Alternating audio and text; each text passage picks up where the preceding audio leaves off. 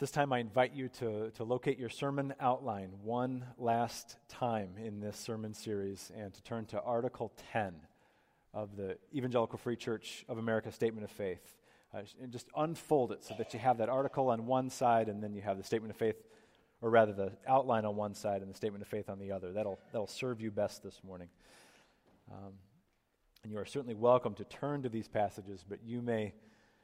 Um, also just simply take this in, as the passages should be in front of you. We've reached the final Sunday in our preaching series, Evangelical Convictions, a study of the EFCA Statement of Faith, and so this morning is singular.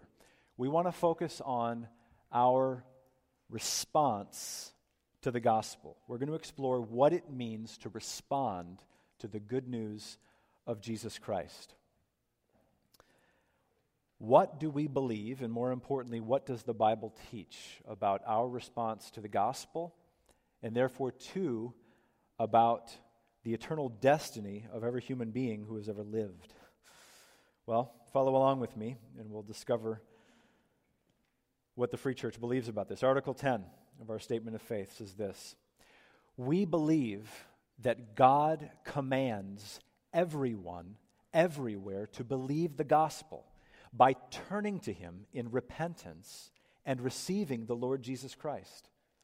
We believe that God will raise the dead bodily and judge the world, assigning the unbeliever to condemnation and eternal conscious punishment, and the believer to eternal blessedness and joy with the Lord in the new heaven and new earth to the praise of His glorious grace. Amen. That's what we believe. Is that what you believe? If you take away one thing from this morning's sermon, let it be this. We believe that the gospel requires a response that has eternal consequences. We believe, because the Bible teaches this, we believe that the gospel requires a response, a response that has eternal consequences. Now, within that statement, it has at least two truths in it that set the gospel message apart from, from any other reality in this world. What we do with the message of the person and work of Jesus Christ matters supremely. It matters preeminently, and we're going to see two ways that it does today. We believe the gospel requires a response that has eternal consequences. So, first point today your response to the gospel is absolutely essential. Your response to the gospel is absolutely essential. Allow me once again to read the first sentence of Article 10.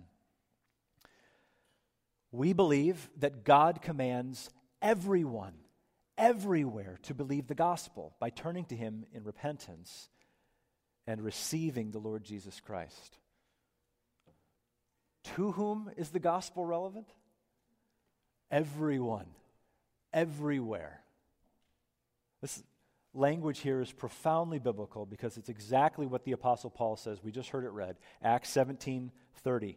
Preaching in Athens to the pagan philosophers of his day, Paul says in Acts 17:30, the times of ignorance God overlooked, but now he commands all people everywhere to repent. Which people? All people. Where are these people? These people are everywhere, every location.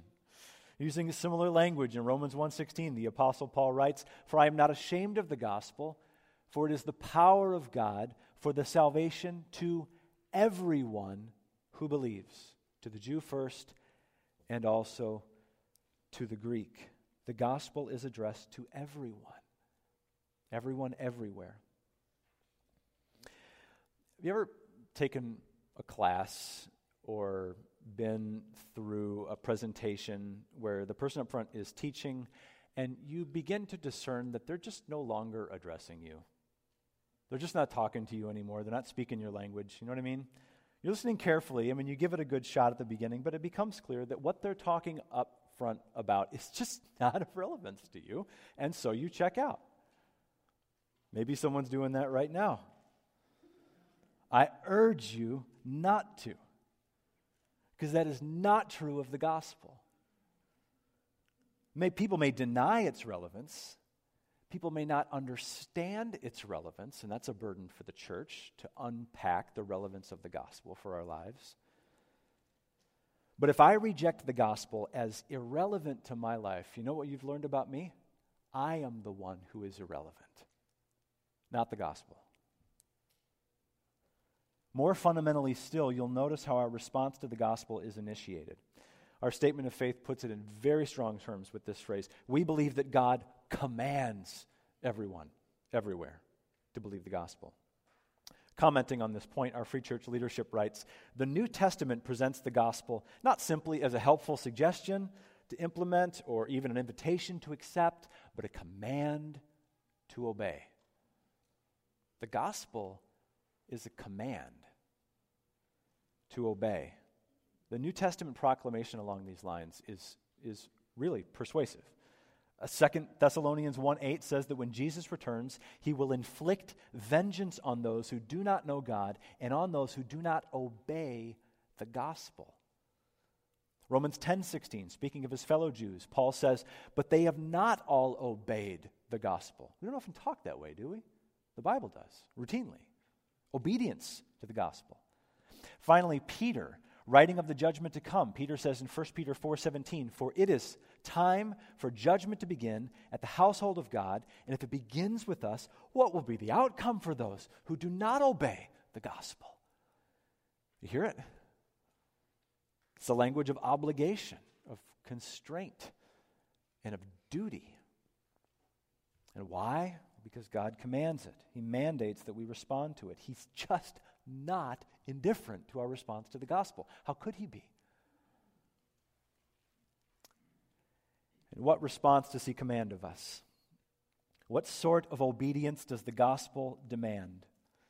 Well, this is where the message gets really sweet. Romans 1 5 is very clear on this point. It is the obedience of faith. The obedience of faith. Romans 1 5, Paul explains to the church in Rome that he and his colleagues have received grace and apostleship to bring about the obedience of faith for the sake of his name among all the nations. Hmm. That's encouraging to me. As we say in our statement of faith, God commands everyone everywhere to believe the gospel by turning to Him in repentance and receiving the Lord Jesus. That's a really helpful way to understand the nature of saving faith, actually. It breaks it up into its parts. Let's, let's look at these. Two facets of saving faith are here in this sentence first, repentance, and second, receiving. We'll look at each one briefly. And as we do, notice that we're not looking at two different events, we're looking at two different aspects of the same event. I mean, if you want to know what it means to become a Christian, what it means to be born again, what does the new birth look like? Well, the beginning of it is this two sided coin repentance and receiving. So, first, repentance. What is repentance? Repentance is grief. It's grief over your sin. It's sorrow over your sin. It is renouncing your sin and turning toward Jesus Christ. That's what repentance is it's grief over sin, sorrow over sin, renouncing our sin and turning toward Jesus. What is sin? Well, in the words of Christian hip hop artist Timothy Brindle, sin is any thought that's not morally pure. Sin is loving anything else more than the Lord. Sin is breaking his laws, forsaking his commandments. Sin is hatred of God. It is blatantly satanic. Simplest way I know how to put sin is just this sin is selfishness. It's, it's a self orientation. Sin is putting myself first with God and others taking a back seat. Jerry Bridges once wrote Every sin we commit, regardless of how insignificant it seems to us, is an assault on God's infinite glory. How could it not be? God takes a backseat to my desires, my plans, my life. Other people take a backseat to my desires, my plans, my life. This is repulsive. Sin is a radical, fundamental orientation of oneself around oneself. This is an assault on God's glory.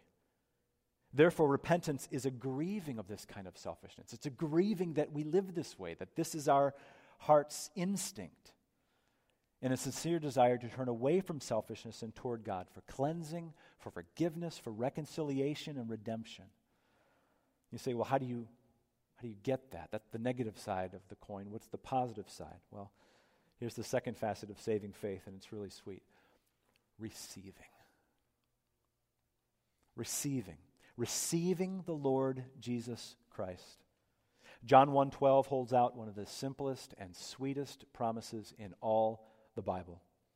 John 1:12 says, "But to all who did receive him, to those who believed in his name, he gave the right to become children of God."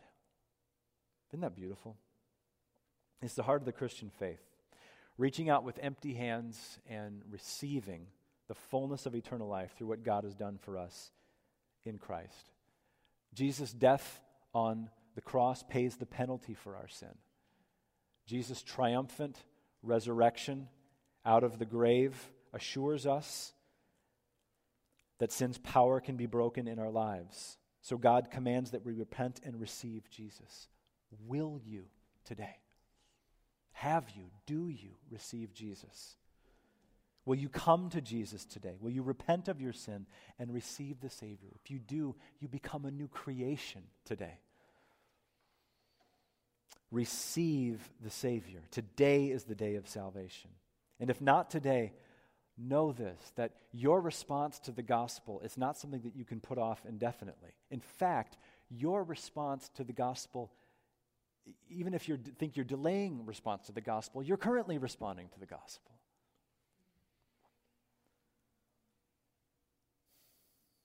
God commands everyone everywhere to believe the gospel, and that includes you and me. And he threatens terrible things if we will not be happy in Jesus, in his Son.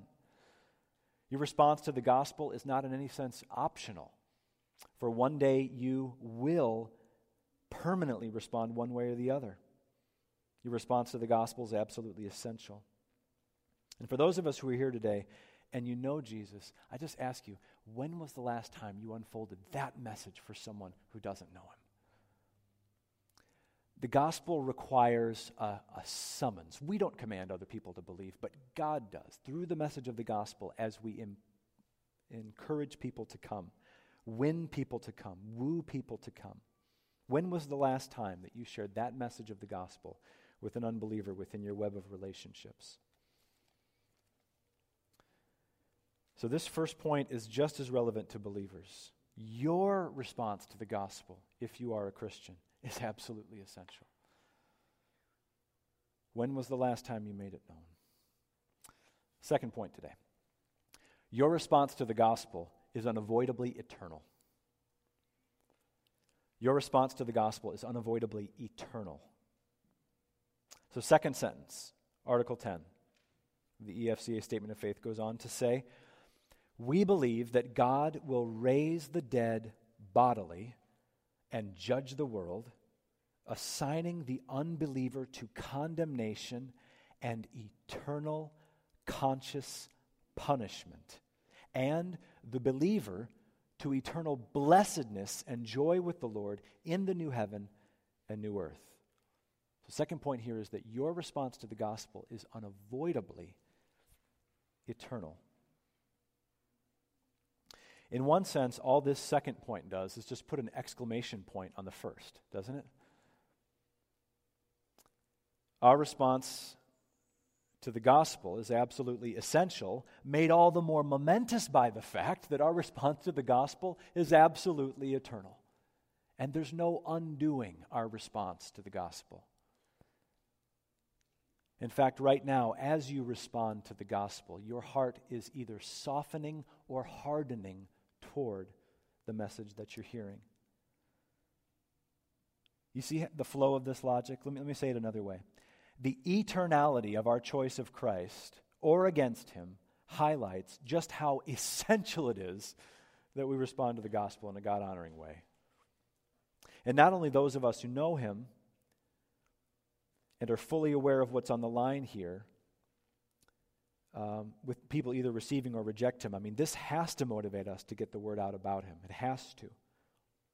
Eternity, from our perspective, is in the balance when we're sharing the gospel with someone who doesn't know Christ. And I say from our perspective because this is not in the balance from God's perspective. Not in eternity, because God has purposed from eternity to redeem a people for himself and to make all things new for his own glory. That's Article 1 of our statement of faith. And this fact, God's sovereign design of salvation, God's settling of heaven and hell from all eternity, this does not diminish or deter our evangelistic intensity. It never has for me. In the Bible, it's the other way around. Don't let anyone ever tell you that a robust affirmation of the doctrine of election or predestination would keep you from evangelism. It's the other way around. Um, God's, sovereignty, God's sovereignty and salvation is the ground of our evangelistic intensity. So listen to Paul from, from a prison cell now, 2 Timothy 2, 9 and 10. 2 Timothy 2 9 and 10, Paul says, I am suffering, bound with chains as a criminal, but the word of God is not bound. Therefore, I endure everything for the sake of the elect, that they may also obtain the salvation that is through faith in Christ Jesus with eternal glory. So, God's sovereignty and salvation means that He knows that when we are in the boat on the water of our mission, he tells us, you know what? Throw your line in. I guarantee you will catch some fish. I've made sure from all eternity that there will be some who respond to the gospel, many. And furthermore, from our perspective, heaven and hell are hanging in the balance as we do it because we don't know who's going to come to the Lord before we share that message. So, our response to the gospel is unavoidably eternal. Um, the first article, you'll notice that we affirm um, the first truth here we affirm in Article 10 is that we believe that God will raise the dead bodily. Second sentence. We believe that God will raise the dead bodily. Now, which dead? All dead. Believer and unbeliever alike. The biblical doctrine of the resurrection of the dead knows no distinction.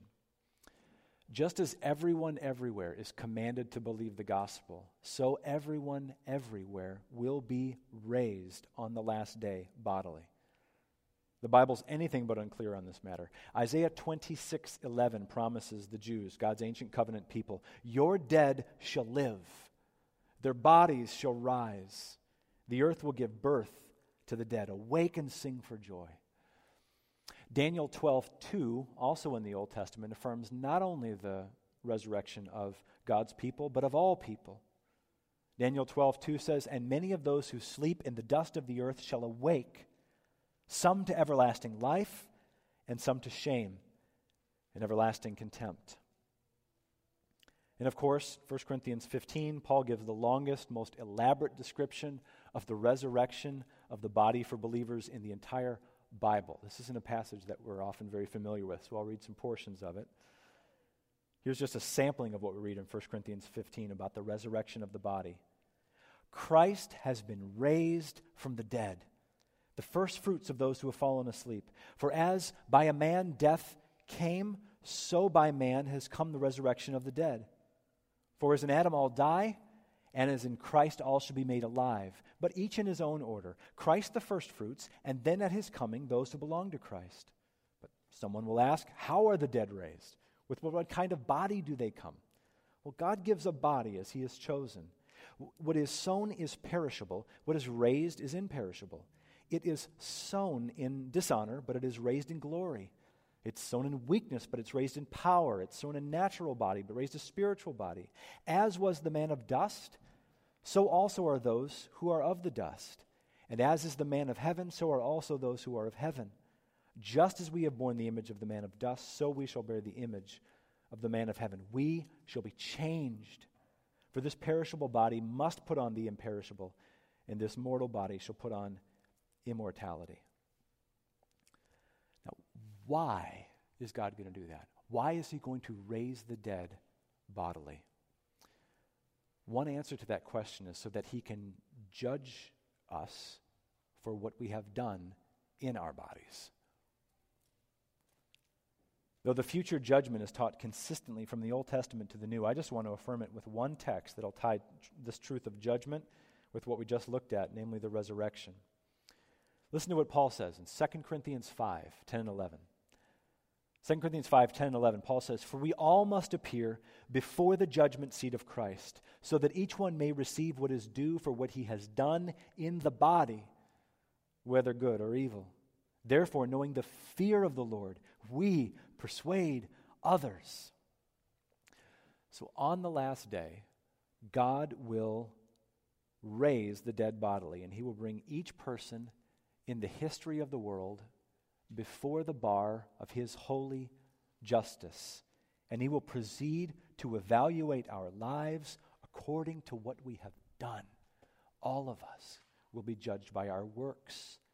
The future judgment, let this stick, is a judgment of works. Revelation 20, verses 11 to 15, paint the scene. John says, Then I saw a great white throne and him who was seated on it. And from his presence, earth and sky fled away, and there was no place found for them. And I saw the dead, great and small, standing before the throne, and books were opened. Then another book was opened, which is the book of life. And the dead were judged by what was written in the books, according to what they had done. The sea gave up the dead that were in it, and death and Hades gave up the dead that were in them, and they were judged, each one of them, according to what they had done.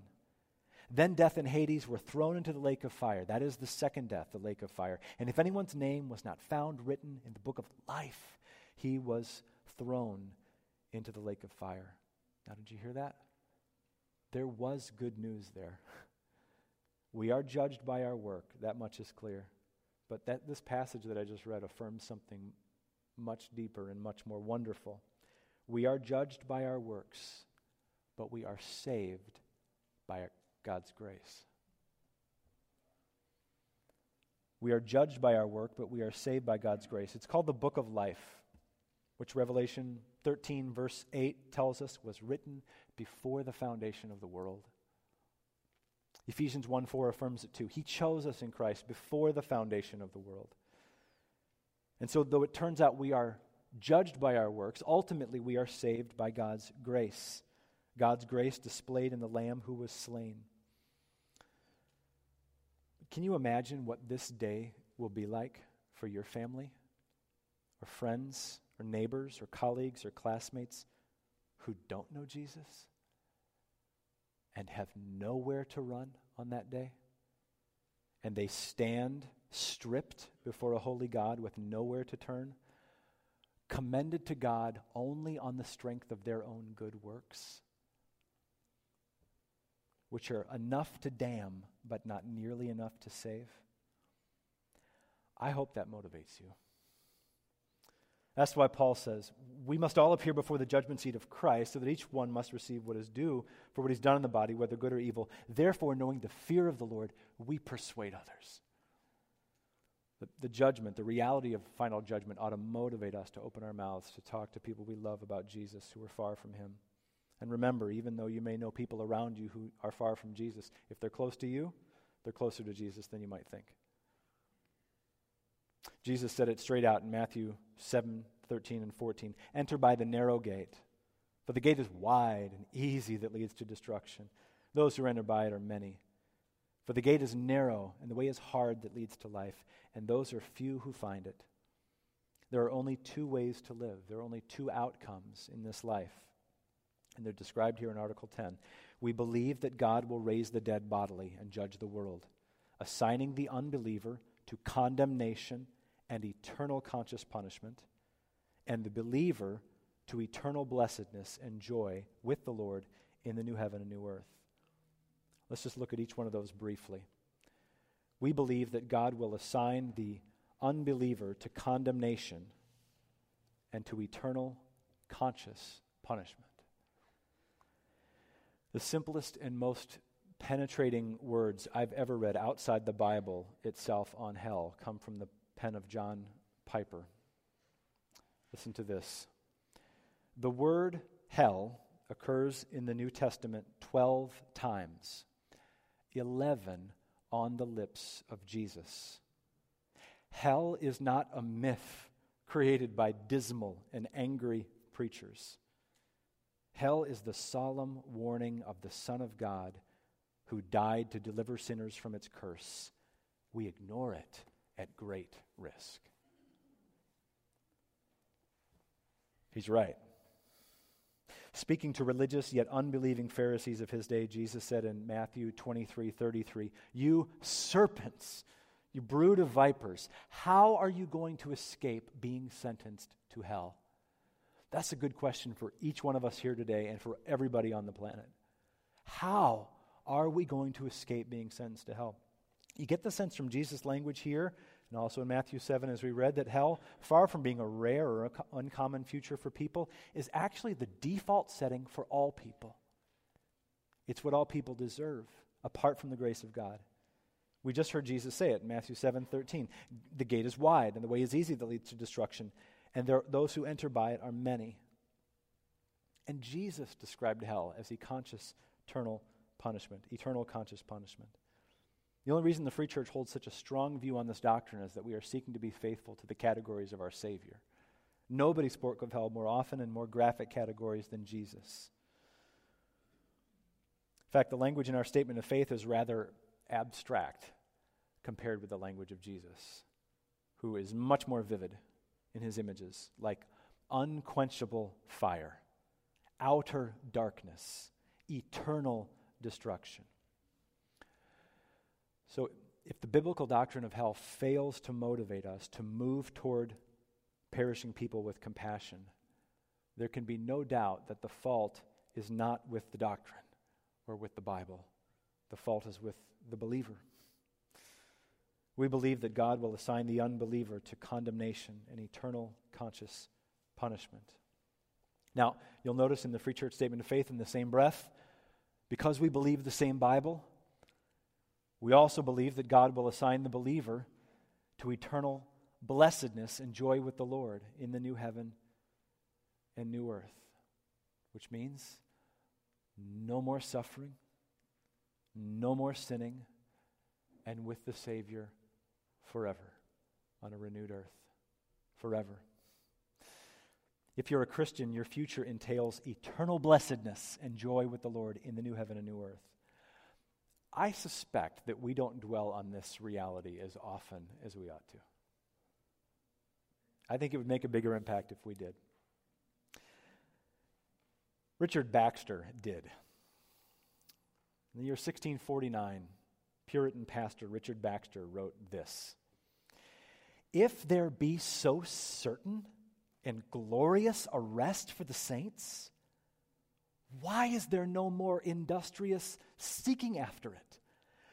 One would think if one did but once hear of such unspeakable glory to be obtained and believed what he heard to be true, that he should be transported with the vehemency of his desire after it and should almost forget to eat and drink and should care for nothing else but how to get this treasure. And yet people hear of it and profess to believe it as a fundamental article of their faith and do as little mind it or labor for it as if they had never heard of such a thing, nor did believe one word they hear. End quote. Let's be different in this church. As we said in this church, we want to be so heavenly minded. We are of supreme good for this earth, maximum good for this earth because we're heavenly minded. If you know Jesus, you are headed for eternal blessedness and joy with the Lord in the new heavens and new earth. This earth, with curse lifted, death banished, Satan vanquished, the people of God vindicated, and Jesus at the center of it all. That is unspeakable joy. That's your future if you know Jesus your response to the gospel, for good or for ill, is unavoidably eternal. Now, we're out of time, so let me just outline this last point and maybe drive home an, an application or two. The last bullet says this gospel shaped theology creates gospel shaped doxology. Gospel shaped theology, that's the Evangelical Free Church Statement of Faith, creates gospel shaped doxology. Final eight words in the EFCA Statement of Faith aren't just theology, not just words about God, but doxology, which is worship of God. It says, to the praise of his glorious grace. Amen. Our creed is shaped by the gospel from first to last, and so our hearts are drawn upward to worship the God of grace at the very last.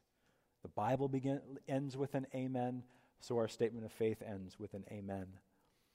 Gospel shaped theology creates gospel shaped doxology. So we believe the gospel requires a response that has eternal consequences. Your response to the gospel is absolutely essential, and your response to the gospel is unavoidably eternal. Gospel shaped theology creates gospel shaped doxology. Now, as we close, allow me just to add these, these two next steps for each of us here. This is news we can use, but how so? What now? If we've got the gospel right, which I trust the Evangelical Free Church Statement of Faith does, what's our next move? I hope you know the answer to this question. If you have the gospel right, don't waste a minute more in getting the gospel out. That's the first next step. If you have the gospel right, get the gospel out. J.I. Packer, towering theologian, once said these three words. It's so wonderful and understated. Christianity is for sharing. Christianity is for sharing. And there's no better season than this one to say a good word for King Jesus. Thanksgiving is around the corner. Advent season is almost here. This is our season. Let's be lavish with the gift of the gospel this season. Don't be stingy with it. Get a list of five if you don't have one. See the cards on the information table in Fellowship Hall. If you don't have a list of five, we'll have one there for you. And pray for five people who are far from Jesus. Care for them in tangible ways that they can see and share with them. Most importantly, share with them the message of the gospel that's transforming you. Invite people into your life, into your home, into your family into your community group, into this church, into this place. Next Sunday, we'll begin a verse by verse study of the Gospel of Luke. There is no better place for folks on your list of five to hear about the Savior than studying the Gospel of Luke. Live your life in a winsome, open handed invitation to lost people. If you got the gospel right, amen.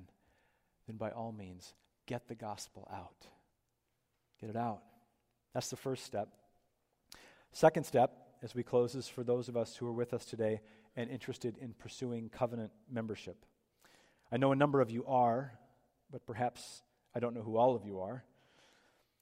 If you're not a covenant member of this church, but you're interested in learning how you might become one, come and talk to me or to Pastor Seth or one of our elders. This sermon series has always has already gone 90% of the distance in uh, a covenant membership class because the first step in covenant membership is learning what doctrine we treasure. But that's just what we believe. Um, how about how do we live? You may be familiar with our commitment to sound doctrine, but are you familiar with our deep commitment to one another? Would you like to step into our circle of care? Well, then come and talk to us. This sermon series was designed especially with you in mind if you're not a covenant member. There'll be an informational meeting on covenant membership right around the corner in December. So those are our next two steps. Do you have the gospel right? Get the gospel out. And two, if you're interested in becoming a covenant member, come talk to me, Pastor Seth, or one of our elders. We believe the gospel requires a response. What is your response today? Let's pray.